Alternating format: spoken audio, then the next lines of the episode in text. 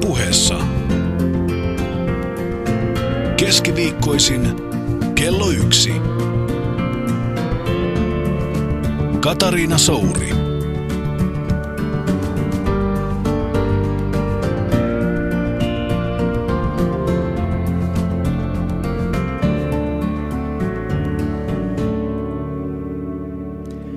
The creation of something new is not accomplished by the intellect, but by the play instinct acting from inner necessity. The creative mind plays with the objects it loves. Kuuntelet Yle Puhetta ja minä olen Katariina Souri. Vieraanani tänään juontaja, toimittaja ja uskoakseni yksi Suomen älykkäimmistä ihmisistä, Tuomas Eembuske. Tervetuloa. Kiitos. Hauska Mä, olla täällä. No kiitos. Kiva kun tulit. Hauska Mä heitin tuohon alkuun heti tämän tavaksi tulleen sitaatin ihailemaltani Carl Gustav Jungilta. Eli hänen mukaansahan uuden luominen ei tapahdu yksinomaan älyn avulla, vaan leikkimällä asioiden kanssa. Oletko sä yhtään leikkimielinen vai oletko sä aina vakava pohdiskelija? Mä oon ihan äärimmäisen leikkimielinen ja nyt oikeasti mut varmaan murhataan tästä kommentista. Mutta no. mm, mä oon miettinyt paljon luovuutta ja älä kurista mua, mutta mä oon miettinyt, että minkä takia – miehet hirveän usein on loppujen lopuksi luovempia kuin naiset. Onko ne? Mm, tietyissä asioissa. Siis sellaisissa, niin kuin, että... Mutta onhan niin kuin, niin kuin aivopuoliskotkin, niin se niin kuin vasen on se niin kuin feminiininen, joka on tavallaan luovempi, Juh. visuaalisempi. Ja taas sitten oikea aivopuolisko, se miehinen, on sitten loogisempi ja kirjallisempi. Joo, mutta luovuus toimii parhaiten noissa toi aivopuoliteoria ei enää nykyään enää ihan niin kosher kuin jossain vaiheessa, mutta luovuus toimii siis sillä tavalla, että kuinka usein tulee mieleen ajatus, mitäs jos? Eli kun käy sellaisia ajatusleikkejä päässä, että mitäs mm. jos näin ja mitäs jos noin ja mitäs jos tämä A olisikin B ja B olisikin C. Ja kun mä mietin vaikka mun keskusteluja mun miespuolisten ystävien kanssa, jos me mennään vaikka bisselle, mm. me saatetaan niin kuin jutella kolme tuntia siitä, että mitäs jos saisit mennä aikakoneella ihan mihin tahansa aikakauteen, niin mihin menisit. Mitäs jos niin kuin natsit olisi voittanut toisen maailmansodan, mitäs jos niin kuin autot osaisikin lentää. Ja se on niin kuin luovuuden perusta. Ja kun mä menen naispuolisten kanssa bisselle, mulla on tosi paljon naispuolisia ystäviä, koska mä olen aika epämiehekäs ja mä olen tämmöinen niin kuin, ää, aikamoinen naisaivo ja tuli yleensä naisten kanssa paremmin toimia kuin miesten mm. kanssa, niin naiset puhuu useammin – ihmisistä. Siis ne puhuu ihmisten välisistä suhteista. Ja naisethan oppi puhumaan miehiä aikaisemmin ja puhuu elämässään paljon enemmän kuin miehet sen takia, että ne oppi sen juoruudemalla. Ne puhui. Siis mitä Joo. jos, ja tämä on tämä, kun aina sanotaan, että miehet on ikuisia pikkupoikia. Ja täytyy mm. muistaa, mä yleistän, on mm. olemassa kaikenlaisia. Nyt puhutaan niin kuin arkkityypeistä, Joo. Niin kuin isoista tyypeistä. Hyvä arkkityyppisana tuli heti alkuun. Mutta hei, mitä jos sulla onkin ajatuksissa silloin päässä koko ajan sisäinen alitajuinen, mitä jos mä panisin tota. Ja sen takia siitä ei tule luovaa keskustelua. Sä oot niin kuin urautunut siihen, mitä jos panisin ajatteluun. Se on semmoinen asia, mä oon jutellut tästä monen miehen kanssa, ja kukaan ainakaan punavihreä mies ei myönnä sitä oman tyttöystävänsä tai vaimonsa tai muun kuulen, mutta jokainen mies tekee sen öö, päätöksen yleensä kahdessa viidessä sekunnissa, että panisko vaiko ei. Siis ylipäätään siis onko se ylipäätään mahdollista? Siinä käy niin kaikki reidarit mm. kohdallaan ja se ei ole mikään ihmisarvokysymys eikä mikään sellainen. Ja sen jälkeen kyllä, niin kun, kun nainen avaa suunsa, niin saattaa kyllä se jossain vaiheessa unohtua se halu. Mutta sä et voi niinku puolettomasti verrata näitä tilanteita, kun sä itse olet yksi tekijä siinä niinku naiskeskustelussa, että siinä on niinku naisia. Et ilman, jos sä olisit siinä, niin se voisi olla hyvinkin luovaa se keskustelu. Sä voit olla sen niinku ankeuttaja, luovuuden ankeuttaja. Se on totta, se on totta. Mutta siitä on kyllä ihan tutkimuksia, että naiset puhuu enemmän äh, ihmissuhteista, miehet mm. puhuu enemmän asioista. Ja tämä on niin kuin, nimenomaan, me ollaan kaikki jotain mies- ja naisaivojen väliltä. Ja niin kuin, mä, en, mä en ole missään nimessä esimerkiksi mitenkään klassinen mies – mulla on voimakkaasti molemmat aivot.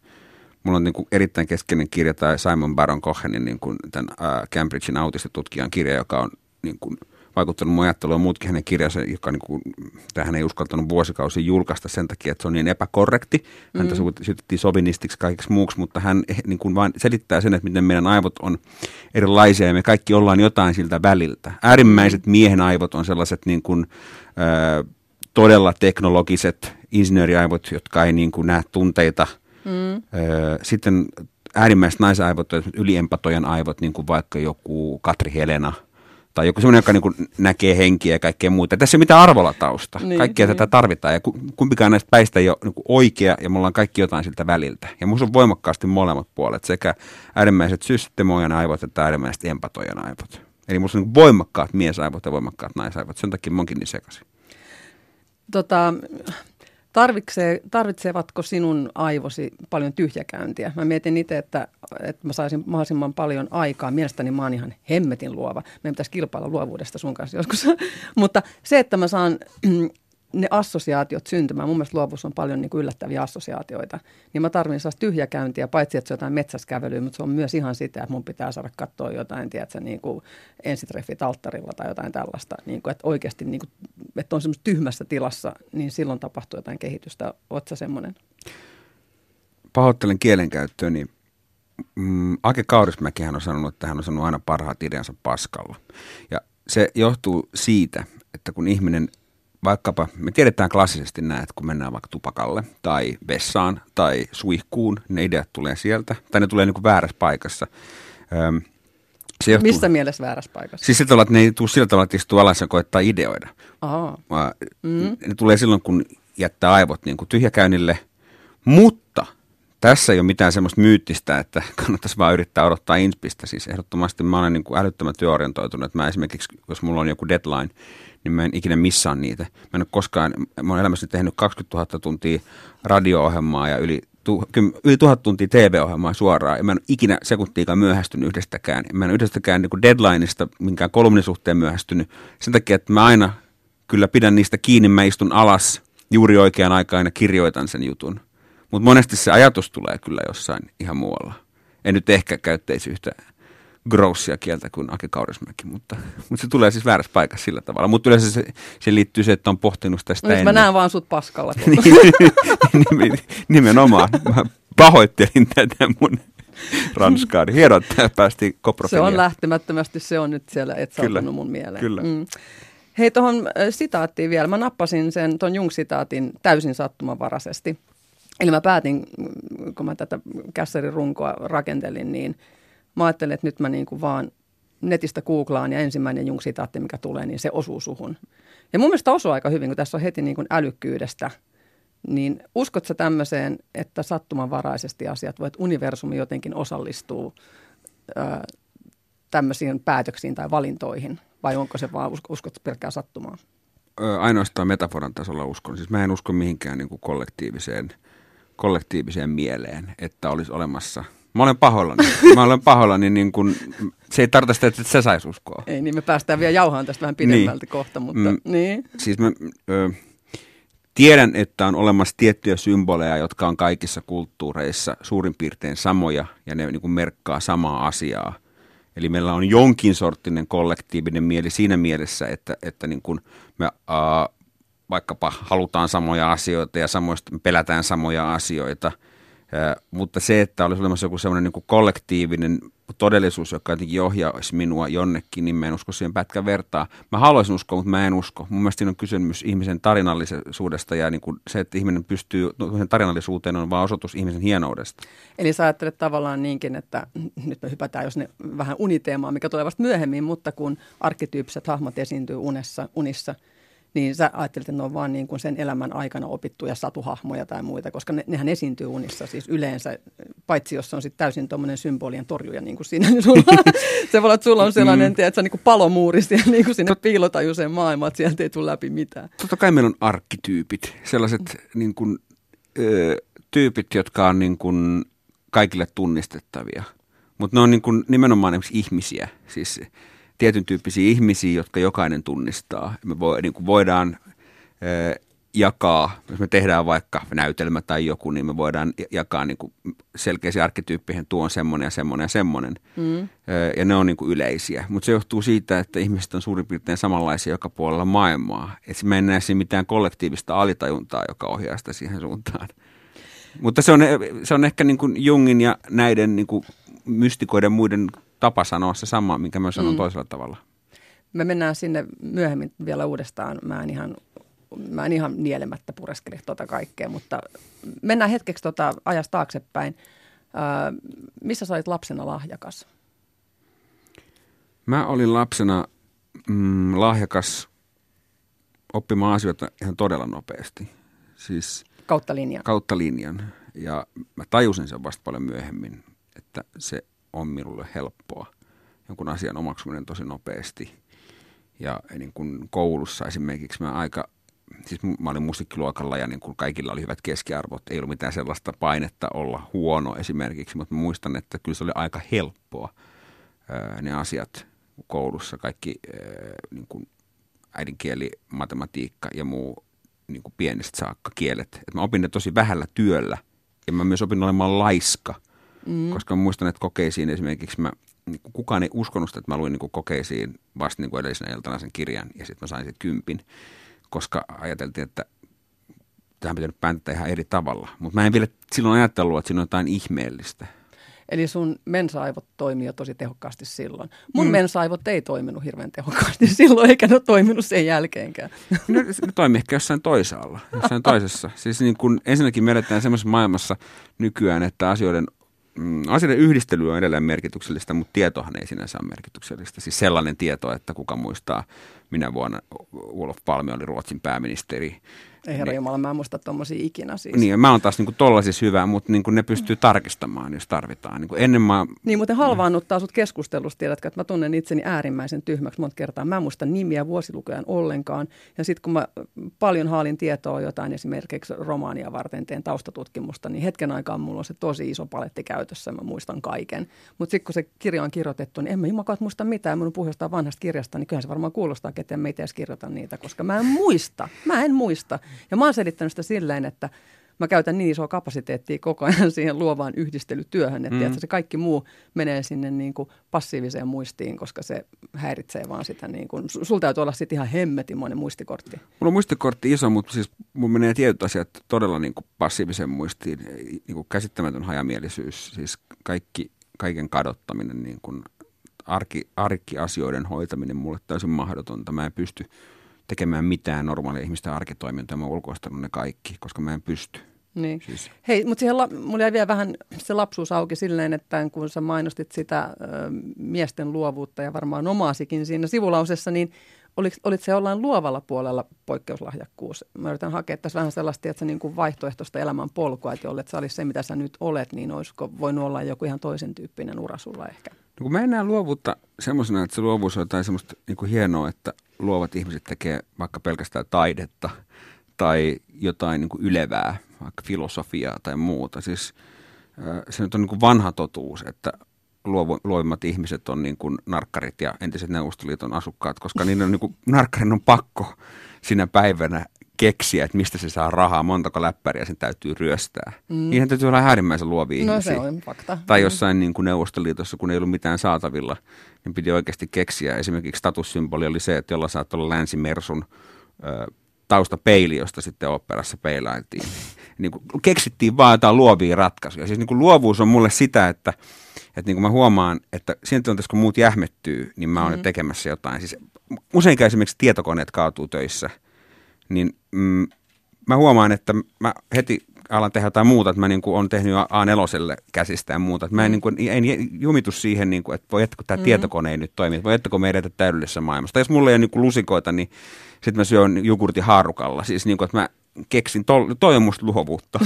se on kyllä aika huono ratkaisu se haarukka. Niin, mutta mä, olisin, mä olisin juonut sen jogurtin. Nimenomaan, mutta keksi, keksi tuollaisia niin juttuja, että aina pystyy jotenkin sluibailemaan siitä tilanteesta ja ö, luovuushan on niin kuin sitä, että pystyy myöskin, niin kuin, toki on intohimo asioihin ja muihin, mutta mm. luovuushan on myös niin kuin laiskuutta.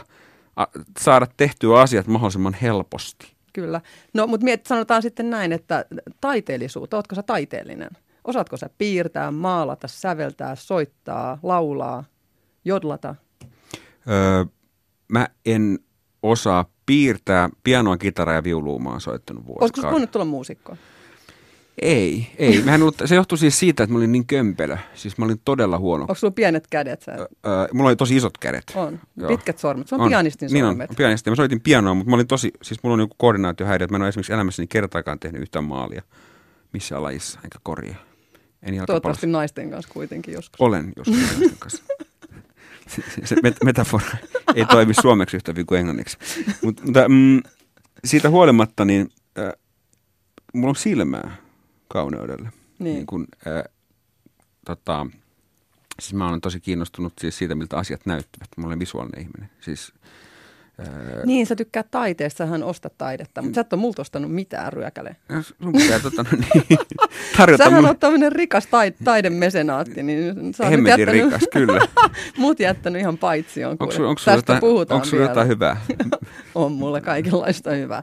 Mutta hei, vielä sinne lapsuuteen. niin, mutta siis jotain niin kuin mulle sopivaa No on, nyt. kaikille sopivaa löytyy multa niin, aina hyvä, jotakin, hyvä. ehdottomasti. Mä, mä teen niin laajalla skaalalla niin kuin töitä, niin se on aika symbolista kyllä, että se voi mennä, kun sulle se niin kuin piilotajunnan maailma on vähän vieras, niin ne Niin. voi olla, että ne on sulle niin kuin häiritseviä, ne aiheuttaa jotain niin kuin epämääräisiä värähtelyjä sun kodissa. Niin, niin, niin aiheuttaa, mutta siis se, että äh, siis enemmän se on sellaisia pieniä nyansseja, että miltä asiat näyttää, niin saattaa mulle tosi tärkeä. Niin kuin, että, että, tota, ja mä en osaa selittää, vaikka mä oon siellä yksinkin, niin kun mä asun yksin, niin sitten, että niin kun sen tietyn valaisimen täytyy olla just oikealla korkeudella. Ja... Neurootikko. Ei, se on neuro, se näyttää hyvältä. Se näyttää Okei. hyvältä. Hei, vielä. Sitten mä vielä. kerään huonekaluja Mä vielä kelaan katsoin. Sä selvästi sä, sä luikit sieltä lapsuudesta koko ajan tämän päivän niin kuin asioihin. Koska mä, synnyin vasta, silloin mä muutin Helsinkiin. No niin, no, mutta nyt mennään sinne kohtuvaiheeseen. Eli mistä, millaisista leikeistä sä tykkäsit? M- miten, mitä sä leikit? Leikkiminen kertoo paljon jostain semmoisesta. Älä nyt nypistä paitaa, sä Mä le- heti kiusaantunut. Mä leikin, mä leikin vaan tyttöjen kanssa. Oikeasti? Joo, lähinnä tyttöjen kanssa. Öö, pienestä saakka. Mä en ikinä ole viihtynyt isoissa miesryhmissä. Mä en ole yhtään ikinä, mun mielestä niin vastenmielinen ajatus olisi mennä pelaamaan vaikkapa jalkapalloa miesjoukkueessa. Mä en ole ikinä ollut polttareissa.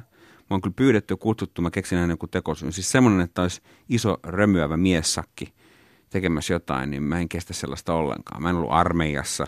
Mä en niin pysty olemaan sellaisen, sellaisen. Mä leikin tyttöjen kanssa pienenä. Olit sä se, joka kehitit leikkejä. Millaisia leikkejä teillä oli? Öö, me, meillä oli sellaisia lääkärileikkejä. Oliko? Ne oli tietysti. Oikeesti? No totta kai. Mä olin, olin uteliassa pienenä. Mä olin jo silloin kiinnostunut. No kai nyt jot, ja nukeilla vai, vai mu- niitäkin vai Tää rupeaa Ei, menee ei, ei. tosi Mä en hämäräksi. leikkynyt nukeilla. Mä, musta olisi hyvä myöntää, että mä leikin nukeilla. Siis, öö, mä kyllä, siis itse, mä, mä olin, kun mulla oli se voimakas miesaivo myös, mä systemoin, siis mä leikin legoilla tosi paljon, siis todella, todella, todella paljon. Siis, että mä tykkäsin rakentaa niitä systeemeitä ja rakentaa. Mä en leikkinyt nukeilla. Öö, eikä mun tytärkään leikin nukeilla, vaan se tekee samanlaisia juttuja, niin kuin järjestelee, systeemoi samalla tavalla kuin minä. Siis musta on niin kuin mieletöntä, että kun sille antaa nuken, että mä en ole antanut, mutta joku muu on antanut, niin se alkaa rakentaa sitten jotain taloa. Mutta sä et päässyt lapsena siis semmoisiin luoviin, kun sanoit, että mies, miesten kanssa nämä keskustelut, mitä jos, ja lähtee no, no, no, luova aina- kela, niin se ei lähtenyt silloin lapsena. Ei ikinä isossa miesryhmässä lähde mikään luova kello liikkeelle. Se lähtee aina vaan niin kuin, niin kuin mä tykkään sellaisesta, että ollaan kahdestaan jonkun kanssa. Mm. Siis silloin lähtee hyvin pieni ryhmä. Ei, ei, ei. Ja miehet ja pojat liikkui silloin isossa ryhmissä ja ne oli mulle niin kuin vieraita ja vastenmielisiä edelleen. Eli tavallaan, nyt mä vielä palaan siihen tämän osion teemaan, eli se on hyödyntämätön potentiaali. Eli tavallaan sulla on nyt sä koet, että sulla on käytössä se potentiaali, mikä, sulla, mikä on sussa vahvin. Olisiko, että sus, esimerkiksi, voisit, no sä olisit, sä olisit varmaan hyvä poliitikko, mutta sua ei kiinnosta politiikka. Nyt Kiinnostaa politiikkaa ihan Siis, mutta ei, älyttömästi, ei mutta niin kuin olla mukana siis aktiivisena toimijana. Joo. No, oothan sä aktiivinen toimija, mutta tarkoitan en, niin kuin, en, joo, en mä haluaisi kansanedustajaksi. En. et ministeriksikään. Kun isänmaa kutsuu silloin, niin sanoo, että ei, en haluaisi ministeriskään. Entä haaveiletko koskaan elämästä ilman julkisuutta, että voisitko kuvitella itsesi Turun saariston lossin kuljettajaksi? En. En voisi kuvitella. Yle puheessa. Katariina Souri. Tämä on Yle Puhe, äänessä Katariina Souri ja studiossa vieraana sanavalmis ja aina sulavasti operoiva Tuomas Eenpuske. Kumpi sulle on helpompaa haastatella vai olla haastateltavana? Molemmat on helppoja. Haastattelu, mä ajattelen haastattelun sellaisena, että jos mä haastattelen jotain, niin mä oikeasti yritän aina ostaa sen ihmisen maailman ja, ja päästä sen pään sisään, että mitä se oikeasti tarkoittaa. Koska jos mulla on, varsinkin nuorempana mulla oli aina semmoinen ajatus, että mulla olisi paremmat vastaukset kuin tuolla haastateltavalla. Mä mulla on nykyään monesti myös, että miksi se ei sano näin, koska mä sanoisin näin tuossa tilanteessa. Mutta sitten tota, mm, mä on ehdottomasti semmoisen niin ihan eri koulukunnan ihminen, kun mä inhoan sellaista, tai itse en edusta sellaista koulukuntaa, että haastattel, haastattelijan pitäisi olla jotenkin nöyrä kyselijä vaan, mm. että haastateltavaan pääosassa. Mun mielestä se on niin parhaimmillaan, kun se on dialogia ja myös haastattelija antaa itsestään jotain. Mm. Ne on niin parhaita tilanteita, niin kuin oikeaskin tilanteessa. Monesti, jos mulla on sellainen niin kuin kylmä tyyppi haastattelu ja kysynyt vaan kysymyksiä, niin ei siinä tee mieli antaa itsestä edes mitään. Miten sun aivot, to, toimiiko ne, no varmaan toimii hyvin siinä tilanteessa, missä niin itse miettii, että musta on hirveän paljon helpompi olla haastateltavana. Siinä ei tavallaan voi kauheasti mokata tai siinä ei ainakaan voi, no kyllä siinäkin voi tulla blackoutteja tai jotain, mutta kun pitää niin kuin, nytkin tässä kun me keskustellaan, niin mulla on jotenkin tässä jonkinlainen kässäri, mä yritän kuunnella sua ja kuuntelen, mä yritän napata kiinni ja oikeasti olla siinä dialogissa. Sitten mä mietin jotain, että niin mullakin oli jotain sanottavaa, mitäs mä tähän piti sanoa, pitikö mun, ai niin missä tämä kässäri nyt menee, paljon kello muuten, paljon meillä on aikaa. Herra Jumala, miten monta asiaa pitää miettiä ja olla tavallaan niin kuitenkin vastuussa. Toki nyt kun mä oon sun kanssa täällä, niin mä tiedän, että jos mulle tulee blackoutti, niin sä varmaan otat vetovastuun, otan, niin? Otan. Osaat ottaa sen ihan heti, koska vaan missä tilanteessa? Osaan, osaan. Onko se tullut ikinä blackouttia missään suorassa telkkarilähetyksessä? Tai? Mm, semmoinen blackout on tullut, että itsellä on katkennut ajatus, mutta se on tehnyt niin paljon hommia, että bullshit-generaattori toimii, että se kuulostaa puheelta. Että se lähtee tulee tämmöinen rulla, joka kuulostaa järkeviltä lauseilta, mutta mä itse tiedän, että nyt mä haen jotain ajatusta. Tuleeko sinulle ikinä kauhun tunne? Nouseeko kylmä hiki semmoinen, että, että apua, että on kauheata? Ei. Ei. Siis on paljon helpompi mun on olla vaikka radio- tai TV-lähetyksessä kuin oikeassa maailmassa. Niinkö? Huomattavasti helpompi. Tuleeko sinulle blackoutteja niin arkikeskusteluissa? Tulee. Tai? Tosi usein sitten. Öö, monesti mun ajatuksissa, niin monesti mä en silloin jaksa kiinnostua ihmisistä. Ja öö, kun mä työssäni joudun kiinnostua ihmisistä, huom joudun, mm. sahan. Niin. Mutta mä sanon, että jos mä vaikka haastelen jotain, oli se kuka tahansa niin kuin Katri Helena tai Päivi Räsänen, niin sitten pitää niin kuin, vaikka mä en ehkä jaa samoja arvoja kummankaan kanssa, niin sitten mun täytyy jotenkin yrittää miettiä sen ihmisen maailmaa, että miten se ajattelee sen ja kiinnostuu siitä, niin sitten tulee semmoinen sosiaalinen jetlag. Mm. Niin kun sen jälkeen mä en jaksa jutella kenenkään kanssa. Mä en esimerkiksi ikinä, tai mä hirveän harvoin suostu lähteen kenenkään kanssa minnekään niin kuin dinnerille tai bisselle tai muuta kuin ihan parhaiden ystävien kanssa. Et niin mä oon huono verkostoitumaan, kun mä en jaksa enää ihmisiä. Paitsi tietysti, jos vetää hirveän kännin, niin se auttaa. Sitten se on tavallaan keino. Mutta mulle, mä en tarvitse sitä känniä siis siihen, että mä uskaltaisin olla oma itseni, vaan se auttaa mua niin kestämään muita ihmisiä. No tähän nyt täytyy taas lähteä hakemaan vastausta sun lapsuudesta. Eli mennään Ouluun. Mm-hmm. Oliko Oulu, siis se oli traumaattinen kokemus asua siellä, vai? Se ei ole Oulun syytä. Kaupungithan on vaan, kaupungit on vaan taloja ja seiniä ja ihmisillä on se oma niin kuin, maailma, mikä niillä on siinä kaupungissa, niin se on niiden omassa päässä. Ja se johtuu hirveän paljon siitä, että, että minkälaisia ihmisiä sattuu kohtaamaan. Ja mä elin elämäni ensimmäiset 20 vuotta Oulussa ja sitten mä muutin Helsinkiin. Ja mä ajattelen sen niin, että mä oon biologisesti syntynyt Oulussa, mutta henkisesti ja oikeasti mä oon syntynyt Helsingissä. Mä muutin ää, Helsinkiin, mä silloin ensimmäistä kertaa – tajusin, että tämmöisiäkin ihmisiä on. Että on, niin, on mukavia, älykkäitä, fiksuja ihmisiä, joiden kanssa voi käydä niin kuin mielenkiintoisia keskusteluja. Ja niin kuin, wow, että on kivoja ihmisiä ja wow, on luovia ihmisiä ja niin kuin, uusi maailma on avautunut. Tämä ei johdu siitä, että oululaiset olisivat tyhmempiä kuin helsinkiläisiä, vaan tämä johtuu siitä, että Helsingissä on enemmän valinnan varaa. Isommassa kaupungissa pystyy aina valitsemaan enemmän niin kuin sosiaalisia ympäristöjä, missä liikkuu. Sen takia mä en ikinä haluaisi asua pienellä paikakunnalla. Sen takia, että se, silloin se olisi aika paljon kiinni sit sattumasta, että ketä ne naapurit sattuu olemaan. Millään tavalla ne ei tietenkään ole sen hölmömpiä kuin naapurit kaupungissakaan, mutta voi mennä, täällä voi mennä toisen naapurin luo. Ö, millaiset ne sun ihan lähimmät perhesuhteet tai ihmissuhteet Oulussa oli? Oliko sulla esimerkiksi ö, turvallinen lapsuus? Mulla oli taloudellisesti erittäin turvattu lapsuus. Siis semmoinen niin kuin lapsuus, lapsuudessa on niin kuin mitään vikaa ehkä se tulee enemmän sitten pohjoissuomalaisuudesta ja sitten semmoisesta niin kuin, ää, mun koti on se niin kuin ateistilestadiolainen. Siis mun vanhemmat niin kuin, Mikä ihme se on? No, on olemassa ateisti-juutalaisia, niin on olemassa myös ateistilestadiolaisia. Ja se, ei ole niin kuin, se on semmoinen niin kuin pohjoisen kulttuuriperintö, johon kuuluu tietynlainen niin kuin ajatus siitä, että itseensä ei saa nostaa muiden yläpuolella, pitää olla nöyrä ja muuta, mutta kaikki tämä ilman sitä niin kuin taivaspaikkaa ja niin kuin, palkintoa.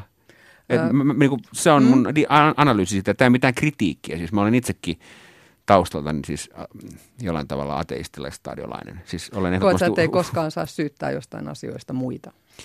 Siis mä syytän monestikin muita, mutta tota noin, niin enemmän se liittyy siihen, että ei saa nostaa itsensä muiden yläpuolelle ja muuta. Sähän et koskaan nosta itsensä no, muiden siis, yläpuolelle. Sen takia mä varmaan jokin kapinoinut sitä kohtaa niin kovasti ja sitten nostanut itseäni muiden yläpuolelle. Kun mä oon kuullut sitä niin paljon, että ei saa. Sait sä rakkautta kotona? Mä ajattelen hyvin diplomi-insinöörimäisesti rakkauden. Siis mä ajattelen sen, mun isä on diplomi-insinööri ja hyvin käytännönläheinen ihminen. Mun mielestä rakkaus on niinku niitä tekoja, että ää, oikeasti auttaa niinku hankalissa tilanteissa ja, ja tulee kasaamaan hyllyn. Ja, ää, esimerkiksi jossain vaiheessa, kun mä olin muuttanut Helsinkiin ja siis mä sain tosi nuorena jo hyvän työn. Siis mulla oli hyvä liksa. Mä menin niin kuin 19-vuotiaana töihin – mä juonsin radiossa, siis mulla oli niinku rahaa tillä, mutta mä ahdisti niin paljon maksaa kaikki mun laskut. Älä nyt sitä rahasta puhu. Niin mä sanon, Saitko sä hellyyttäjä? Niin, mä kerron tämän loppuun, tämä liittyy rakkauteen. Siis sit mä niin kuin esimerkiksi lähetin kaikki laskuni isälle sul, sul, niin kuin suljetuskirjekuoressa, se maksoi ne mun tililtä. Koska mä, koska mä en pystynyt, mä ahdisti niin paljon se. Mä en pystynyt hoitamaan, mä elläkään pysty hoitamaan. Nyt mä lähetän kaikki kirjapitäjälle. Mä en ole käyttänyt nettipankkia viimeiseen viiteen vuoteen. Siis mä en pysty hoitamaan itse omia asioitani. Tai mä, niin kuin, mä ahdistaa sen niin paljon. Mulla on, tiedätkö, mun täytyy sanoa, että mulla on vähän sama juttu. Siis, että niin kuin kerta kaikkiaan se, että me avaa sen nettipankin. Se, mikä, se on kuitenkin vaan se rutiini, mutta siis se on niin ahdistavaa, että mä lykkään sitä aina monta monta päivää. Joo. Ja sitten mulla on laskut myöhässä. Ja sitten ahdistaa vielä enemmän kuin on myöhässä. Sitten mä en halua avata. Se ei niin kuin, joskus on rahapulaakin, taiteilijoilla on aina, mutta vaikka mulla olisi mitään rahapulaa, niin se on ihan sama tilanne. Mm. Että mua ahdistaa sen semmoisen maailman kohtaaminen aivan suunnattomasti. Sen takia mä päätin muutama vuosi sitten, että mä hankin kirjanpitäjä, joka hoitaa siis mun yksityistalouden. Ja se on paras päätös, mitä mä oon ikinä tehnyt. No mullakin on nyt kirjanpitäjä, kyllä sinnekin aika lailla vaan niin kuin kama. Mutta siis mä maksan itse kyllä laskut, mutta kaikki muu niin menee laatikossa vaan kuitit ja ihan Mä laitan laskut ja kaikki. Mulla on aavistusta kanssa paljon, kun mun tilillä on rahaa. Ei mitään hajua. No se on hyvä luottokirjanpitäjä. No, no, niin, on. Niin. Hei. Mä luotan ta- ylipäätään muutenkin ihmisiä. Nyt mä taas kelaan takas sinne lapsuuteen. Sä et pääse tästä lapsuus. Kehuneen tämän... mun isäni. Ei, kun mua kiinnostaa semmoinen asia, että, että tota, tapahtuiko lapsuudessa mitään todella niin kuin pelottavaa jotain, mikä olisi särkenyt sut jollakin tavalla? Ilmeisesti. Ilmeisesti. Onko se niin traumaattista, että sä et muista? Öö, on. Oikeasti? Mä en, mä en, Epäilet sä, että siellä on jotain niin traumaattista? Mä tiedän, että, että jotain sellaista, mutta mä en tiedä, mitä se on. Koska siis mä olin maailman iloisella lapsi sinne 6-7-vuotiaaksi saakka. Siis täysin avoin, niin kun juttelin naapureiden kanssa ja olin äh, hyvin ulospäin suuntautuva, ekstrovertti erittäin paljon. Ja Oletko yrittänyt selvittää sitä? Olen miettinyt, mitä siinä tapahtui, mutta mulla esimerkiksi jäi uhma-ikä kokematta. Sitä lääkärin kanssa pohdittiin, että miksi, niin kuin siihen aikaan tietysti oli kaikenlaisia sellaisia kasvatusoppaita, niin mietittiin, että miksi ei tule uhma-ikää – kaikille ei tule, mutta mulle ei tullut ollenkaan. Ja sitten vasta myöhemmin se tuli sitten. Siis se tuli siinä joskus seitsemän, kahdeksan vuoden jälkeen ja sen jälkeen mä oon ollut aika sekaisin. Olen edelleenkin. Mutta jotain tapahtuu. Mä en tiedä mitä. Tota... Siis ei, ei ole mitään niin kuin, äh, ei ole mitään semmoista niin kuin konkreettista, että joku olisi tehnyt minulle pahaa, vaan se oli joku oiva, oivallus jostain maailman, maailman pahuudesta. Se on, se on hirvittävän. Koko ajan pelkään, että milloin, milloin esimerkiksi mun tyttärelle käy se, koska Sarah Silverman, se on tämä stand-up-koomikko, joka on maanisdepressiivinen. Mm. mm. Hän esimerkiksi sanoi jossain, että hän, hän ei hanki lapsia sen takia, että hän ei halua tämän maanisdepressiivisyyden periytyvän. Niin mä oon miettinyt myös, että, että niin kuin, olikohan se sitäkään järkevää, koska niin kuin, entä jos niistä tulee samanlaisia kuin minä, niin kuin siinä negatiivisessa mielessä. Mä oon, mä, niin kuin, mä oon ollut todella masentunut nyt niin kuin kolme päivää siitä, että mun tyttäreni oli antanut naapurin tytölle pääsiäiskortin – jos luki Claude Pask, se oli kirjoittu väärin, Claude Posk. Ja tämä, tämä naapurin tyttö oli pilkannut sitä koko pihalla ja haukkunut sen kaikille. Ja sitten mä mietin, että niinku, että no julmi lapset on. Että niinku mm. to, tosta se niinku lähtee. Mä en tarkoita, mm. että mun lapsi ei kiusaisi jotain, mistä minä tiedän. Varmaan kiusaakin. Mutta sitä huolimatta tosta se lähtee, että niinku toinen hyvää hyvyyttään tarjoaa jotain ja toinen sitten niinku tyrmää sen idean, että toihan on niin kuin suora arkkityyppi tulevaisuuden työelämästä. Työelämähän on täynnä niitä ihmisiä, jotka ei tee mm, mitään, mm, mutta kyllä, jos joku kyllä. yrittää jotain, tehdä jotain, mm. ö, alkaa taiteilijaksi tai kirjailijaksi tai TV-juontajaksi, niin on paljon niitä ihmisiä, jotka vaan sanoo, että nauraa sille pääsiäiskortille, mm. eikä niitä koskaan tehnyt mitään. Mutta hei, jos jotain meni tosi pahasti pieleen tai sanot, että sä oot ihan sekasin ollut tai en tiedä, se vielä. Tai, Olen. Mut, niin, on, onko sitä kukaan diagnosoinut? Hmm. Oletko saanut mitä diagnoosia sun No tilalla? siis vi- virallinen diagnoosi on määrittämätön lapsuuden tunnehäiriö, jonka perusteella mä sain vapautuksen armeijasta. Se on Onko niinku- se, missä se on, te, onko se tehty terapiassa Joo, jossain? joo, määrittämätön lapsuuden tunnehäiriö. Mulla on diagnosoitu vakava ahdistuneisuushäiriö. Joo. Joo, mulla on myös ahdistuneisuus. Onko sulla ollut paniikkihäiriö, Ei. pelkotiloja? Ei. Eikö? Ei. No mulla oli niitäkin. Ei. Mä tiedän aika tarkalleen, mitä, tai siis tiedän, mitä on paniikkihäiriöt. Mä oon lukenut niistä paljon. Mä en koe niitä sella, sellaisenaan. Mä koen Se on oikeasti muuten paha keikka, Joo. kun ne iskee niin, päälle. Joo, siis mä oon kuullut niistä. Huhhuh. Mä oon kuullut niistä. mulla meni seitsemän vuotta terapiassa, että mä sain ne pois. Sait sä ne pois kuitenkin? Joo. Mm. Joo. Mä en ole esimerkiksi masentunut. Et ole koskaan. En. Mä oon ahdistunut. Ja ne on kaksi eri asiaa. Mä oon niin kuin tuskainen. Mi- mikä sun laukaisee sitä ahdistusta? Mm, aikaisemmista laukasta tämmöiset niin motiivikonfliktit, jossa mä olin tilanteessa, jossa mä en tiennyt ketä miellyttää. Eli jos on niin kuin kaksi ihmistä, joiden, ää, joilla, jo- joita kohtaan täytyy olla erilainen. Ja mä en tiennyt ketä miellyttää, mä en niin kuin tiennyt mikä se statustilanne Niin siinä on. sanoit aina, että susta on kiva kohdata ihmisiä kahden kesken, silloin sä voit kerrallaan miellyttää aina yhtä Niin, ihmistä. kyllä. Mut sitten jos ne on eri mieltä, niin sä joudutkin hankalaan väliin. Mutta siitä mä oon kyllä työn ja muun kautta päässyt pois. Koska sähän nyt ärsytät aika monia ihan tietoisesti, niin että sä nyt selvästikään yritä koko Suomen kansaa miellyttää. Niin en mä kyllä tietoisesti ärsytä. Etkö? En, se vaan johtaa aina siihen. Mä, mä oon vaan niinku utelias ja... Muahan, mua sä et ärsytä, tiedätkö, yhtään, Niin, niin. mutta, mutta joitain kyllä. Niin, mutta sillähän ei voi mitään. Niin, ootko ikinä miettinyt, mistä se johtuu? Poikkeamasta tietysti kaikki, jotka poikkeaa mediaanista, niin ärsyttää. Siis kaikki, sehän on selvää. Ihminen, ihmisyhteisö haluaa tehdä. Koska tässä- se, se, nimittäin se loukkaa ennustettavuutta. Me, Mm. halutaan, me halutaan, että ihmiset meidän ympärillä on ennustettavia. Me halutaan painaa niin kuin tietynlaisiin ennustettaviin paikkoihin. Sen takia me halutaan niin kuin selkeästi, me halutaan nähdä niin kuin paha selkeänä. Niin kuin siitä on niin kuin selkeitä esimerkkejä. Ne vaalit on tietysti niin kuin, vaalit esimerkiksi, mikä tässä nyt on tulossa, niin johtaa imbesi, imbesilleimpään muotoon tästä, että jos me halutaan nähdä esimerkiksi poliittinen vastustaja pahana, niin me niin kuin tehdään sitten niin liioitellun paha. Että Susanna Koski parkkeeraa invapaikalle ja sitten sitä jaetaan Facebookista kuvaa, että hän on, niin kuin, koska hänen poliittiset mielipiteet on vääriä, niin hänen on niin kuin pakko olla sitten muutenkin absoluuttisen paha tehdä tuollaista. Tai sitten Paavo Arhimäki asuu niin kuin vääränlaisessa asunnossa, vaikka hänellä oli hyvät tulot, niin koska niin kuin me halutaan löytää siitä, että siinä on pakko olla jotain vikaa nyt, kun me ei ajatella itse samalla tavalla. Että, niin kuin tommonen, niin kuin, että halutaan tehdä ihmistä absoluuttisesti hyviä tai pahoja, niin se on ihmisen erittäin luonte, niin kuin luontevaa käytöstä. Mm. Mulla on esimerkiksi ystäviä, jotka jo- joskus kysyy vaikka jostain tyypistä, että onko se hyvä vai huono tyyppi. Mm. Mä että en mä osaa sanoa, en mä tiedä. Siinä on molempia. Mm, niinpä. Sen verran vielä siitä mm, terapiasta, että veikö se sua eteenpäin? On, oliko se, auttoiko se, voitko suositella muille ihmisille terapiaa? Tai, Mä en ole yhtään, niin kuin, mun, mä en esimerkiksi psykoterapian kannattaja yhtään. Siis psykoterapia on mun mielestä niin kuin, siis, ää, niin mä olin psykoanalyyttisessä psykoterapiassa. Niin sä olit mink, minkälainen terapia? siis ratkaisukeskeisissä se, semmoisessa niin kuin, Kauan että, sä olit? Mä oon ollut erilaisissa niin kuin ihan pienestä saakka. No ei ne kauhean hyvin ole toiminut. No ei, ratkaisut. ei, ei. Kannattaa, onko se aina ollut sama It- ratkaisu? Itse, asiassa ne on toiminut, sä et tiedä missä oltaisiin ilman niitä. Kyllä ne on toiminut, kyllä ne on toiminut. Et Mä oon, mä oon ihan onnellinen jopa välillä. Aika useinkin. Yle puheessa. Katariina Souri. Yle puheella äänessä ahdistuneisuushäiriöinen Katariina Souri ja määrittelemättömän, määrittelemättömän tunnehäiriöinen Tuomas Eenbuske. Vitsi, Mm. mikä parivaljakko me ollaan. Kyllä. Mennään unimaailmaan. Miten sä nukut?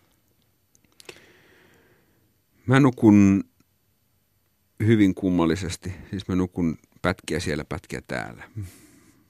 Mä nukun, saatan nukkua vaikka neljän tunnin päiväunet, kolmen tunnin yöunet. Päiväunia neljä tuntia. Joo, ja Mutta oot ko- Twitterissä koko ajan. Unissa kun sä twiittaat. Se on illuusio, en mä ole siellä koko ajan. Sulla on joku, se on se kirjanpitäjä, joka hoitaa sen. Se on suurin piirtein se. Se on suurin piirtein se. Kyllä mä saatan olla monia tunteja pois sieltä. Mä tota, olen nukun miten sattuu ja on aina nukkunut. Ja mulla ei esimerkiksi ikinä jetlag aiheuttanut mitään ongelmia. Siis se, että mä pystyn nukkumaan missä vaan milloin vaan. Mutta sulla ei ole mitään uniapneaa tai... Ei ole, ei ole. Enkä kuorsaakaan. Mm, unet käsittelee aina. Nyt mä veikkaan, että tässä niin meille tulee ristiriita, koska mä en, mä en usko, että unet merkitsee mitään. Oikeasti. Siis, tai mä uskon, että unet merkitsee sitä, mikä on se ilmiselvin selitys aina. Siis yleensä ottaen mä en usko, että, koska mä en usko kollektiiviseen alitajuntaan, niin mä en usko, että siellä on joku symbolimaailma, joka yrittää sanoa minulle jotain. Et tässä mä en ole jonkinlainen enkä freudilainen. Mun unet käsittelee aina yleensä jotain asiaa, mikä mua sillä hetkellä ahdistaa. Ja, ja mä pystyn aika selkeästi ajattelemaan, että mihin se liittyy. No kerropa nyt joku ahdistava uni, mitä sä oot nähnyt viime aikoina. Mm, no varmaan johonkin niin kuin lasten, että lapsille tapahtuu jotain. Se on aika yleinen uni. Ja se on ihan semmoinen niin vastaa reaalimaailman uhkia. Joo, no siis niin kuin mun mielestä se, että mitä symboliikkaa siinä on. Mun mielestä se on niin kuin, sikari on sikari. Se on niin kuin, selkeästi se tarkoittaa sitä, mitä se tarkoittaa. Siis mun unet on tollasia, siis niin kuin mun negatiiviset unet, mun painajaiset on yleensä jotain sellaisia, jotka liittyy johonkin sen hetken ahdistukseen – joka mua oikeasti vaivaa sillä hetkellä. Yleensä ne on hyvin niin kuin käy, niin kuin käytännönläheisiä. Ja, ja sitten niin kuin myönteiset unet liittyy yleensä panemiseen. Että mä panen tosi paljon unissani. Öö, panetko jotain niin kuin tunnettuja henkilöitä vai siis jotain? Tunnettuja, semmoisia. Oletko mua pannut unissasi? En ole pannut. Oi, oi, oi, oi. Nyt voi tässä myöntää. Nyt mun pitäisi nyt olla tosi loukkaantunut. no, mutta siis varmaan tämän keskustelun jälkeen, koska se jää niin kuin kalpumaan nyt tässä ja pyörimään. Siis ihan varmasti. No, siis, mutta... Se yleensä menee siis sillä tavalla, että on ollut joku niin kuin, jotain, mitä on tapahtunut, sitten se niin kuin jatkuu siellä. Mutta mä, niin kuin mä en usko, että mun alitajunta, mä en usko itse asiassa alitajunnan käsitteeseen, tai mä uskon siihen vertauskuvana. Mutta mä en usko, että se yrittää sanoa mulle mitään. Miksi se lähettelisi mulle jotain arvoituksia? Mä en niinku, tai jos se lähettää, niin mä ratkaisen ne kyllä heti. No uskotko siihen, että ihmisellä on tarve tulla syvimmäksi omaksi itsekseen, että on jonkinlainen itse, joka, jota, jota kohti me tavallaan elämässä mennään, että meillä on niin tätä määrättyä pintakerrosta, mitä me vähän kuoritaan pois ja sitten, että koska kyllähän me ollaan hirveän niin kuin ulkoapäin ohjautuvia, hirveän keinotekoisia. Ihmisillä on kuitenkin hyvin vahvoja sellaisia tunteita. Ainakin mulla on siitä, että jossain tilanteessa niin mä oon niin kuin yhteydessä johonkin. Et, et... Mm. Mutta esimerkiksi mietin, kun mä päätin monta vuotta sitten, että mä puhun vaan totta. Ja se on johtunut välillä huonoihin asioihin, välillä hyviä asioihin. Siis mä en esimerkiksi koskaan, niin kuin, tämä voi kuulostaa banalilta, mutta mä en valehtele. Siis mä voin jättää asioita sanomatta. Mm. Mutta jos mut kysytään jotain, niin mä en valehtele. Mm. Jos joku kysyy, että joku mun kaveri kysyy vaikka, että oliko joku ohjelma hyvä, jos, tai joku sen tekemä lehtijuttu hyvä, jos se ei musta ollut hyvä, niin mä sanon sen. Mutta en mä sano sitä mutta, mutta tiedätkö mä... Mä tarkoitan sitä, että, että silloin mä päätin puhun totta, niin mä voin puhua totta asioista, jotka on tapahtunut jossain niin kuin faktamaailmassa, mutta asioista, jotka tapahtuu ideoiden maailmassa, hmm. niin mä en niin kuin oikein usko siihen. Siis niin kuin, esimerkiksi tunteet on sellaisia, että ihmiset liiottelee niitä, siis minä liiottelen niitä. Mä saatan aamulla olla, niin kun, ajatella ihan eri tavalla jostain niin kuin tunteen tasolla kuin illalla. Mikä on valehtelun ja liiottelun ero? Niin no se on, mun mielestä se on valehtelu. Siis mun mielestä erotilanteessa, no, tämmöisissä parisuudetilanteissa ihmiset liiottelee omia tunteitaan, koska siitä on hyötyä. Siis en tarkoita, että ne on niin, ilkeyttä, että nytpä niin. liiottu, nytpä dramatisoin, mutta niin. että ihmiset myös tietää, että siitä on hyötyä ja se toimii sillä tavalla. Mutta hei, mä luin jostain, kun tietysti mä pikkasen hyvin vähän kyllä tein taustatyötä tätäkin haastattelua varten, niin mä luin jostain, sä sanoit jotain sen suuntaista, että, että sä pystyt niin kuin huijaamaan ihmisiä tosi hyvin ja että sä pystyt huijaamaan valheenpaljastuskoneitakin. Ja niin mistä mä nyt tiedän, että sähän voit puhua koko ajan ihan puuta heinää mulle ja sanoa, että sä et valehtele ja nyt sä niin. pelaat mua tässä ihan niin kuin me tehtiin KRPssä kerran sellainen testi keskusrikospoliisissa. Mä en, niin kuin, mä en oikein luota näihin valheenpaljastuskoneisiin, niin niissä on aika paljon humpuukia. Mutta on olemassa niin tietty niin kuin valheenpaljastuskone, joka paljastaa esimerkiksi sen, että millä se voidaan selvittää esimerkiksi sitä, että jos tyyppi vaikka väittää, että mä en ole koskaan nähnyt tuota tyyppiä ja sitten sen aivot reagoi siihen, mm. niin silloin se niin kuin tietää, että se valehtelee se kone. Mutta sitten on olemassa psykopaatit, joilla se meni se viiva ihan suoraan ja sitten on niin kuin yliherkät ihmiset, joilla se viiva menee näin, sillä tavalla niin kuin hyppien. Ja mulla se meni siis, se kone, silloin kun mä valehtelin ja mä puhuin totta, niin näytti, oli yhtä hermostunut. Mutta se liittyy se mun hermostuneisuuteen varmaan. Eli sä olet kauhean hermostunut siitä tilanteesta, vai oletko yleisesti aina hermostunut ihminen? Yleisesti hermostunut, mutta siis en mä siitä tilanteesta sinänsä ollut. Mutta siis, Kyllä, mut... se on niin kuin psykopaatin psykopaatin niin toinen ääripää mm. tässä suhteessa. Mm. Mun täytyy nyt sanoa kyllä, kun näihin uniin vielä jos palataan, niin sä et usko kollektiiviseen piilotajuntaan, etkä uskotko sä et varmaankaan myöskään kollektiiviseen tietoisuuteen sellaiseen, tiedätkö, mikä niin kuin meditoimalla saavutetaan ja kun tavallaan En kollektiivinen alitajunta, sitähän tavallaan nostetaan ylös sitä kaikkea tavaraa, mitä sieltä nyt tulee unien ja aktiivisen fantasioinnin ja, ja taiteen tai luovan tekemisen avulla. No tavallaan vähän niin kuin vastakkaiset metodit. Joo, mä en usko, että ne on mitenkään yhteydessä toisinsa mitenkään mystisesti. Siis se, että... Mutta siis koet sä, että sä oot täysin irrallinen niin kuin henkisellä tasolla kaikesta muusta tässä, niin kuin, että et sulla on vaan se niin kuin geneettinen perimä, joka on niin kuin yhteydessä muuhun ja henkisesti sä oot täysin niin kuin omassa kuplassa. luonnonvalinnan kautta mä oon muodostunut sellaiseksi kuin mä oon. Mutta mä en ajattele, ja, ja siihen liittyy myös monenlaisia tunteita ja herkkyyttä ja kaikkea muuta, mutta mä en ajattele, että mä pystyisin vaikka kollektiivisen alitajunnan kautta olemaan yhteydessä toisiin ihmisiin tai toiseen tai johonkin jumaluuteen tai johonkin muuhun. Tota... Jos joku muu pystyy, niin onneksi olkoon, ei haittaa. Ei haittaa minua lainkaan. Mutta kun sä oot nyt käynyt sitä rat, ratkaisukeskeistä, se on niin hauska nimi, ratkaisukeskeistä sitä terapiaa niin, kuin niin kauan ja sitten aina jotenkin sä päädyt takaisin sinne. Ja, niin että sä vois kokeilla, nyt sä voit, mä, jos mä onnistun niin ratkaisemaan sun ongelmat, että mä, että mä annan sulle ohjeita esimerkiksi siitä, että sä rupeat vaan kirjoittaa sun unia ylös. Esimerkiksi sä tajua sitä, että kirjoittamalla, ottamalla sen muistikirjan siihen sängyn viereen ja kirjaamalla niitä ylös, ne unet rupeaa muuttuu. Ne ei ole enää niitä tylsiä panemisunia eikä niitä, että lapselle tapahtuu pahaa, vaan sulle saattaa yhtäkkiä lähteä tulemaan mielettömiä symbolieläimiä ja mielettömiä mandalakuvioita ja kaikkea, tiedätkö, ihan faaraut juttuja. Ja Tämmöisiä sit- tulee, ja- on polttanut pilveä tai juonut viinaa paljon. mutta kun ei tarvita mitään pilveä eikä viinaa, vaan tiedät, sä kirjoitat vaan nyt unia ylös, koska ne rupeaa reagoimaan. Ja sä et, sä et voi mm. kiistää tätä, etkä kieltää, jolle sä oot kokeillut. Mm. Eli sun pitäisi ensin tehdä sitä, sanotaan nyt niin kuin ainakin kuukausi. Ja sitten sun pitäisi jonkun kanssa pallotella vähän niitä unia, niin kuin löytää ehkä jotain uusia sisääntulokulmia. Sitähän kaikki esimerkiksi terapi, terapia myöskin on sitä, että meillä on joku väline, millä me saadaan joku uusi sisääntulokulma johonkin asiaan. Nythän sä tulet koko ajan samasta kulmasta sisään, ei se ole kauhean Mä luovaa. inhoan unia. miksi mä en halua unia? nähdä unia. Mä haluan nähdä niitä mahdollisimman vähän. Mä muistan siis, mä lopetin rukoilemisen 12-vuotiaana, kun mä tajusin, että Jumala ei ole olemassa. Sitä ennen mä rukoilin iltarukouksen ja äh, mulla oli aina kaksi toivetta iltarukouksessa. Yksi oli se, että kaikkea hyvää kaikille maailman ihmisille ja sitten mä toivon, että mä en näkisi tänä yönä unia. Mi- Minusta unet oli ahdistavia. Mutta nehän on, jos nyt, niin, tä- Mä oikeasti rukoilin joka ilta, että mä en näkisi unia. niin mutta sehän tarkoittaa sitä, että sä täysin torjut sun alitajuisen maailman, niin kuin on käynyt jo sun puheestakin ilmi. Eli sä torjut, sen takia se on ahdistavaa, kun sä torjut sen, kun nehän on, Kun mä en usko, että siellä on mitään mielenkiintoista. sehän on, sehän on aarearkku, siellähän on kaikki. Siellähän on ihan niin kuin, niin kuin kaikki mahdollinen, mitä Sinulla on.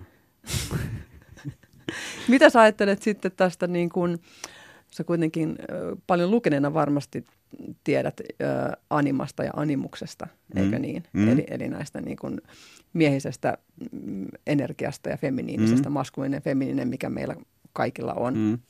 Ja sullahan tietysti, kun sä oot lapsenakin leikkinyt tyttöjen kanssa ja nukkeleikkeen, niin sullahan on selvästi tosi hyvin sulautuneena siihen sun miehiseen. Nyt, nyt mä nyt vaan oletan, tämä on niin kuin jungilaista ajattelua, jos tarvitsee ostaa. Mm. Mutta siis on ollut sulautuneena siihen sen, se feminiininen puoli siihen maskuliiniseen. Ja sitten mä väittäisin, että siinä on ehkä tapahtunut jotain silloin 6-7-vuotiaana, miksi sä oot ruvennut torjuun ulkopuolinen maailma tai joku on ehkä niin kuin, äh, todennut, että tämä ei ole oikea tapa toimia näin ja sä oot torjunut sen itsessäsi olevan niin kuin sen, sen anima-energian ja se on kääntynyt negatiiviseksi. Eli siitä on tullut tuhoava voima. Mm, mm. Ja silloin niin kun, jollei sit, että et tavallaan sun pitäisi nyt löytää uudestaan se, se, Mm. se naisenergia sieltä ja ottaa se käyttöön. Ja, ja se, sen sä löydät vaan sit niin unimaailman kautta. Nyt sä torjut sitä, sulla edelleen se niin kuin, niin kuin palomuuri siellä Mut niin kuin päällä. Toihan sulla on vain eri kieli. Mähän puhuin aluksi niistä niin kuin mies- ja naisaivoista, Niin, jotka, niin, jotka on niin kuin tieteellinen selitys tuolle samalle. Ei se niin, joo, mutta nyt sä oot kuitenkin siellä, tiedätkö, niin kuin tietoisen ajattelun ja aivojen tasolla. Nyt ajatellaan, että mennään sinne piilotajunnan tasolle, joka on siis mahtava luova energia, sammio, mistä... Ajattele, kun sä oot noin luova jo muutenkin, sä et voi ikinä tietää, mi- mikä mieletön ovi sieltä aukeaa. Ei, äh, nyt säkin rupeat katsomaan mua tolleen, niin kuin Jasper Pääkkönen katsoo vähän samalla tavalla. Ei, kun, mitä siis, sieltä aukeaa varmaan hirveitä asioita. Ei aukee. Aukee. Sitten aukeaa niin kuin ihmisvihaa ja niin kuin väkivalta, fantasioita ja jotain niin kuin todella kummallista. Miksi mun mielestä se Koska niin nehän sun pitää Narnia täytyy pitää kiinni? Ei, kun ne Ovi pitää, lukossa. Ne pitää myös käsitellä. Ne Miksi? Pit- no siksi, että sä voit lopettaa sen lyhytterapian, niin kuin ratkaisukeskeisen terapian.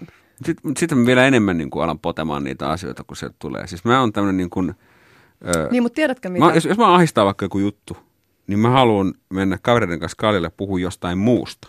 Siis mä nimenomaan en halua puhua sitä asiasta, joka mua ahdistaa. Ja se ei tarkoita sitä, etteikö mä pystyisi, vaan Mä- mä, joo. tuun onnellisemmaksi, kun puhun jostain muusta. Mä täysin tiedän tämmöinen, kun mä oon itse ollut Ja se ei ole torjuntaa, vaan se on joo, tärkeää. Joo, mutta siinä psykoanalyyttisessa psykoterapiassa mä oon samaa mieltä, että seitsemän vuotta niin kun se oli sellaista niin kuin oman navan kaivelua ja määrättyjen lapsuusmuistojen tonkimista ja möyrimistä ja tavallaan semmoinen niin kuin kutistava kokemus. Tiedätkö tavallaan, että sä menet siihen omaan mm. maailmaan sisälle ja jotkut asiat siellä ratkeaa, mutta silti niin kuin jotenkin koet, että se maailma vaan niin kuin kutistuu.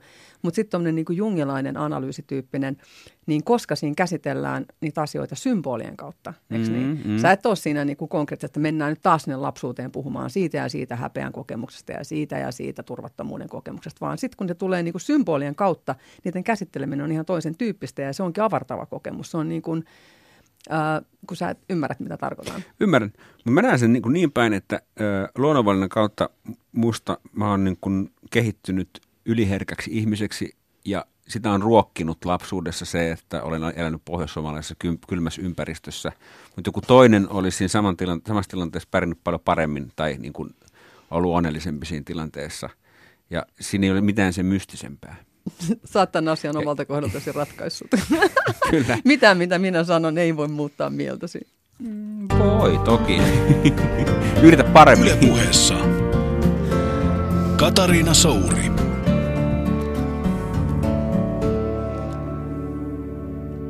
Ja täällä edelleen istutaan Yle Puheen studiossa. Minä olen Katariina Souri ja seurassani mediamies Tuomas Eenpuske, joka kiitettävän hyvin on sietänyt psykologista puoskarointia. Niin siirrytään eläinaiheisiin, mun lempiaihe. Mutta kuitenkin ähm, toinen jalka sen verran siellä lapsuudessa, että oliko sulla mitään lemmikkieläimiä? Mulla oli ähm, niitä aavikkorottia. Oliko? Sakke ja Nikke oli. Ja tota, 89 elokuussa ne kuoli. Toinen kuoli niistä ensin, kun pikkuveli tiputti sen betoniin. Ja, ja sitten tota, mä itkin koko illan. Pikkuveli on mua neljä vuotta nuorempi ja se, sitä se lähinnä nauratti. Se ei ollut sen mielestä niin tra- traagista. Öö, meillä ei ikinä, halusin koira, mutta meillä ei ikinä otettu mitään sellaisia, koska ne niin kuin, likasi meidän analisen tarkkaa ja puhdasta Artek-kotiamme, jossa ei saanut olla niin pölyhiukkastakaan. Eikä saa edelleenkään olla. Siis kotona meillä on todella, siis vanhempien kotona on erittäin, erittäin siistiä. Huomaatko, mitä nyt tapahtuu? Aikaisemmin mä kysyin sulta jotain, niin kun, oliko jotain, mikä rikkoi sun lapsuudessa Mm. sun maailman, ja sä et antanut suoraa vastausta. Nyt kun me mentiin eläimiin, niin se kokemus tuli heti sieltä, Mm. koska eläinten kautta me pystytään käsittelemään semmoisia tunteita. Totta. Minä uskon siihen, mitä me ei muuten voida helposti kohdata. Se on totta. Tutkimustuloksetkin vahvistaa sen, että, että niin kuin eläimet nimenomaan niin kuin opettaa ihan jopa empatiaa ja kaikkea tällaista. Onko jotain muita merkittäviä niin kuin eläimiin liittyviä episodeja tai kohtaamisia? Niin kuin, ei, ei välttämättä lapsuudesta, vaan ihan vaikka niin kuin aikuisiellä tai onko mikään eläin, mikä vetoaa suhun erityisesti? Mm, hevosista tykkään sen takia, että mä en ikinä uskalla koskea niihin. Mun kerran piti jossain TV-tuotannossa ratsastaa sillä ja mä en suostunut koskeen siihen, mä en uskaltanut nostaa sen selkää. Mutta mulla ei ollut sitä samaa seksuaalista suhdetta siihen, mikä tytöillä on. Siis sehän on teinitytöille niin kuin seksuaalisuuden harjoittelua. No sen jälkeen, kun mä vaihdoin nimen Katariina Souriksi, niin ei mitään muuta tullut mieleen kuin tämä hevonen. Ja...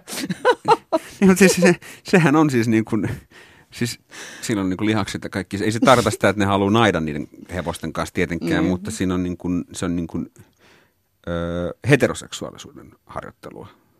Mm. Hevonen on kyllä, siis onhan Se se, on niin kuin uros, urosmainen, tiukat lihakset, kaikki tämä.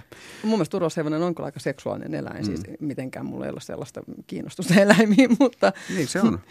mm, mutta yleensä, Mut Itse mä olen enemmän ruuna, mutta mutta sulla eläimet ei ollut kauhean läheisiä. ei, koska ei ollut koskaan eläimiä, paitsi ne aavikorotat, jotka mun pikkuveli murhasi. Mutta tota, mm, Mä oon itse huomannut, siis, tai mä oon miettinyt sitä kautta, kun, kun lähdin siihen vegaanihaastejuttuun ja, ja olen ollut vegaanina ja en, en kuitenkaan täysin ehdoton sellainen.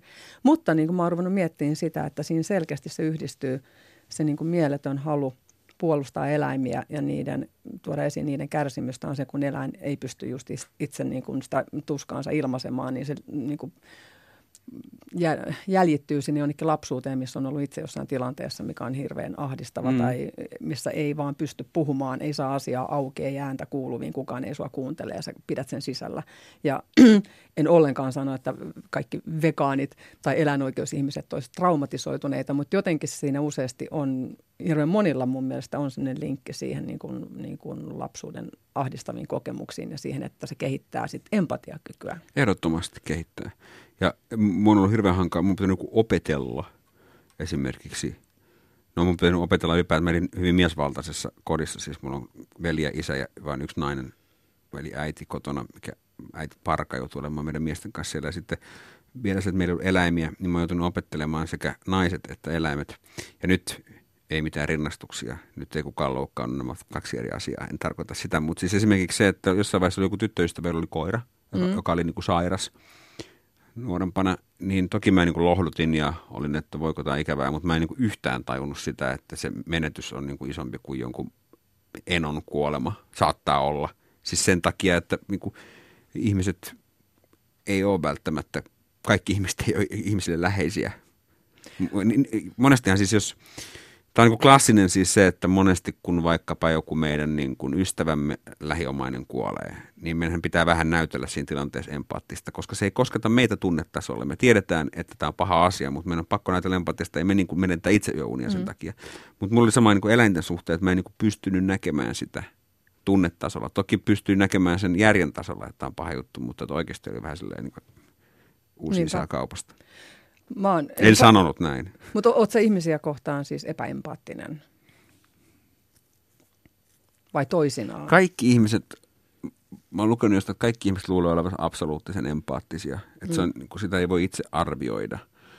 En mä luule. Mä oon ihan varma, että mä en ole kauhean empaattinen ihmisiä kohtaan. Joitain ihmisiä, mutta tästä mun mielestä hirveän kuvaava tilanne oli justiin, olisiko ollut eilen, öö, selasin Facebookia ja sitten mä katsoin, että okei, mikä tässä on kuva – missä oli niin kuin näky, että joku reppu oli ajautunut rantaan ja sitten sieltä repusta näkyi jotain niin kuin karvasta epämääräistä ja muuta. Ja mä rupesin heti katsoa, että apua voi, ei, mikä eläin on kuollut, onko se nyt niin kuin joku mursu vai, vai, vai onko se kilpikonna, mikä kauhea tai joku eläinkärsimysjuttu. Ja mä olin hahdistunut, niin yritin katsoa sitten kuvasta, että mikä eläin toi on. Sitten mä katsoin, että ei hitto, että se on joku nallekarhu. Mä, mikä tämä on? Amnestin laittama. Eli se liittyy hukkuneisiin ihmisiin, eli mm, pakolaisiin, mm. jotka tulee Pohjois-Afrikasta ja Välimerellä kuolee. Niin mä olin helpottunut. Mm. Että se ei ollut kuollut eläin. Siis helpottunut siitä, niin kuin, ihan kauhea sanoa, mutta se, se oli mun vilpitön, niin kuin rehellinen ensimmäinen reaktio, että oh, se ei ollutkaan eläin, kun kuitenkin siinä oli jonkun kuolleen hukkuneen ihmisen reppu ajautuneen rantaan. Niin onhan se järkyttävää huomata itsessään tämmöinen piirre. Mutta se, semmoinen moraalisen poserauksen vaade, että me esimerkiksi oltaisiin yhtä järkyttyneitä meille täysin tuntemattomien ihmisten kuolemasta, kun me ollaan meidän lähipiirin kuolemasta. Ja tämä koskee vaikkapa omaa heimoa ihmisiä, joiden kanssa me, joihin me pystytään samastumaan. Siis se, että Intiassa kuolee paljon ihmisiä, ei tunnu meistä yhtä pahalta kuin että Suomessa kuolee. Jos meistä tuntuisi mm-hmm. yhtä pahalta se, niin silloin me ei oltaisi ihmisiä. Me oltaisiin jotain robotteja, jotka osaisi kokea just tunteet just oikein tasapuolisesti. Totta kai jos kuulee vaikka jostain onnettomuudesta, niin sitten on sillä tavalla, että huh, se ei ollutkaan Suomessa. Niinpä. Tai jossain jos... muualla. Ja niin kun, se, sulle se vaan suhtautuu, niin kuin, tai suuntautuu eläimiin en mäkään, kyllä musta tuntuu pahalta katsoa eläinten kärsimystä. No jos sä näet niin kuin kuvan, tietysti kuvat on erilaisia, mutta on niin kuin kidutettu ihminen ja kidutettu eläin, niin kumpi sua järkyttää enemmän? No kyllä mä oon se kidutettu ihminen, mä oon pahoillani. järkyttää enemmän. Tota, se johtuu, että mulla ei ole koskaan ollut eläimiä, mutta ihmisiä mulla on Niin ollut. pitäisikin. Siis mä, mussahan on joku, mussa, mussa on joku pieni Hitler varmasti asuu, koska mä... niin, niin asuu. Niin, niin jokaisessa meissä. Et olisi, et olisi avannut niitä alitajunnan laatikoita, niin ei olisi ikinä tullut sieltä ei esiin. Olisi pysynyt Hitlerit siellä niin. jossain. Mutta hei, mennään vähän eläinoikeusasioihin. syötkö lihaa? Syön. Mitä lihaa? Kaikkia maata. Kaikkea mahdollista lihaa. Kaikkea mahdollista lihaa mä syön. Öö, Kykenisitkö sä tappamaan sen eläimen, minkä sä syöt? Varmasti jos olisi pakko, niin kykenisin. No. Siis, ja itse asiassa mä tunnen joitain eläinoikeusaktivisteja. Silloin mä muutin Helsinkiin 90-luvun lopulla, niin eläinoikeusaktivismi oli aika muodikasta. Sitten puhuttiin paljon, niin jotkut oli sitä mieltä, mä tiedän onko tämmöistä genreä enää, jotka oli sitä mieltä, että jos metsästää itse tai jotenkin tappaa itse sen eläimen, niin silloin se on oikeutetumpaa syödä. Siis niin kuin ei pelkästään tehotuotantoa vastustaakseen, vaan jotenkin niin kuin moraalisesti ajateltuna. Joo, ehkä, no, joo, jonkun verran. Kyllä sanotaan, no, kyllä eläinoikeusihmiset melkein aina ajattelee, että eläimiä ei pitäisi, niitä ei pitäisi tappaa olla. Mutta olin sitä mieltä, että jos juoksee mm. oikeasti sen kiinni sen On tyypin. se yksi sellainen argumentti, Niin. ja mäkin tietysti nyt sitä just kysyin, sen, siis vähän tietenkin ehkä pikkasen toisesta näkökulmasta, mutta se, että et sä koe mitään moraalista ristiriitaa siinä, että sä syöt vaikka sitä lehmää ja sitten mm, jos sä joutuisit sen lehmän tuosta omin käsin tappamaan, niin sä et kuitenkaan siihen pystyisi. Että joku muu tekee sen pahan työn siinä välillä ja sä tavallaan silloin niin kuin torjut sen, sen faktan, että siinä on se. Kyllä mä pystyisin Elävä. siihen, jos mä kuolisin nälkään muuten. Kyllä mä uskon, että mä pystyisin. Niin, mutta se on nyt ääritapaus ajatella, että on nälkäkuolema. Niin mäkin tappaisin eläimen nälkäkuolema. Niin. Tai sanotaan, että mä ainakin tappasin, jos mun lapsi olisi kuolemassa mm, nälkään. Niin, niin, niinpä. Niin. Et varmaan, varmaan se on se ö, oleellinen ero. Siinähän on siis, Mutta nythän sulla on niinku valinta, että, että sun ei tarvitse tappaa eläintä. Siis ö, sä voisit, ö, tai sä et kuole nälkään, vaan sä voisit periaatteessa syödä kasvisruokaa. Mm. juu, juu, juu, siis se, että olemme hyväksyneet lähtökohtaisesti ajatuksen, että eläimillä on välinearvo, niin mun mielestä siinä, mä jotenkin ajattelen, että siinä täytyy olla johdonmukainen. Eli että joko me hyväksymme sen tai emme hyväksy. Ja mä olen hyväksynyt, että eläimillä on välinearvo. Ja silloin se tarkoittaa sitä, että mun mielestä eläimiä saa syödä. Ja Ö, mitä mieltä sä oot tehotuotannosta? Mä toivon, että tulevaisuudessa, ja tiedän, että tulevaisuudessa voidaan, että tämä varmaan niin kuin saa sut niin kuin poistaa vesipysystä varmistimia, mutta mä toivon, että tulevaisuudessa pystytään kasvattamaan ää, geenimanipuloidusti lihaa sillä tavalla, että se lihalle ei koskaan edes ole ollut mitään tarinaa eikä sielua eikä mitään. Ja sitten me pystytäänkin tekemään. On, Ja, silloin, ja silloin saadaan niin kuin maailman nälähätä ja muu. Ei, ei, ei, ei tule mi- mistään Kunto. pyssystä täältä suunnalta. Et, ni- kyllähän nyt maitoakin jo, niin kuin, sehän tulee kai ensi vuonna markkinoille ensimmäistä kertaa niin kuin lehmänmaito, siis NS-lehmänmaito, Joo. mikä on niin kuin laboratoriossa tehty. Ja, Ja mä, mä rakastan kaikkea tuommoista tiedehommaa. koska Ja siis- sehän on ainoa, mikä ehkä voi pelastaa tämän planeetan. Joo, koska siinä on, oot sä saat samaa mieltä, että se on kestämätön ekologisesti tämä tilanne, missä syödään niin paljon lihaa ja eläinten On, on, on, on. Ja sen takia niin kuin pitääkin kehittää sellaisia ratkaisuja, joissa ei enää välttämättä tarvita sitä eläintä, mm. niin kuin broilereita häkissä, vaan niin kuin, eikä mitään sellaista, vaan me pystytään tekemään sitä lihaa. Keskustelu oli oikeasti tosi kiinnostava. Hienoa, että sä tulit tänne. On Jos me, jos me oltaisiin telkkarissa, niin arvaa, mitä mä tekisin. Mm, Mä tiedän varmaan ampuisit me ollaan vesitykille. Ei, mä suutelisin sua, koska sä oot sitä suudelmaa metsästänyt siellä telkkarissa. Nyt kun tää on radio, niin se menisi vähän hukkaan. Se on totta. Mm. Mutta kiitos, kun sä tulit. Kiitos. Paitsi että radiosuudelma on vielä parempi, koska se voi Kuuluu kuvitella. kauhean ääni. Niin, vai? ja sitten ihmiset voi kuvitella sen paljon kauniimmaksi, mitä se oikeasti on. Yle puheessa. Katariina Souri.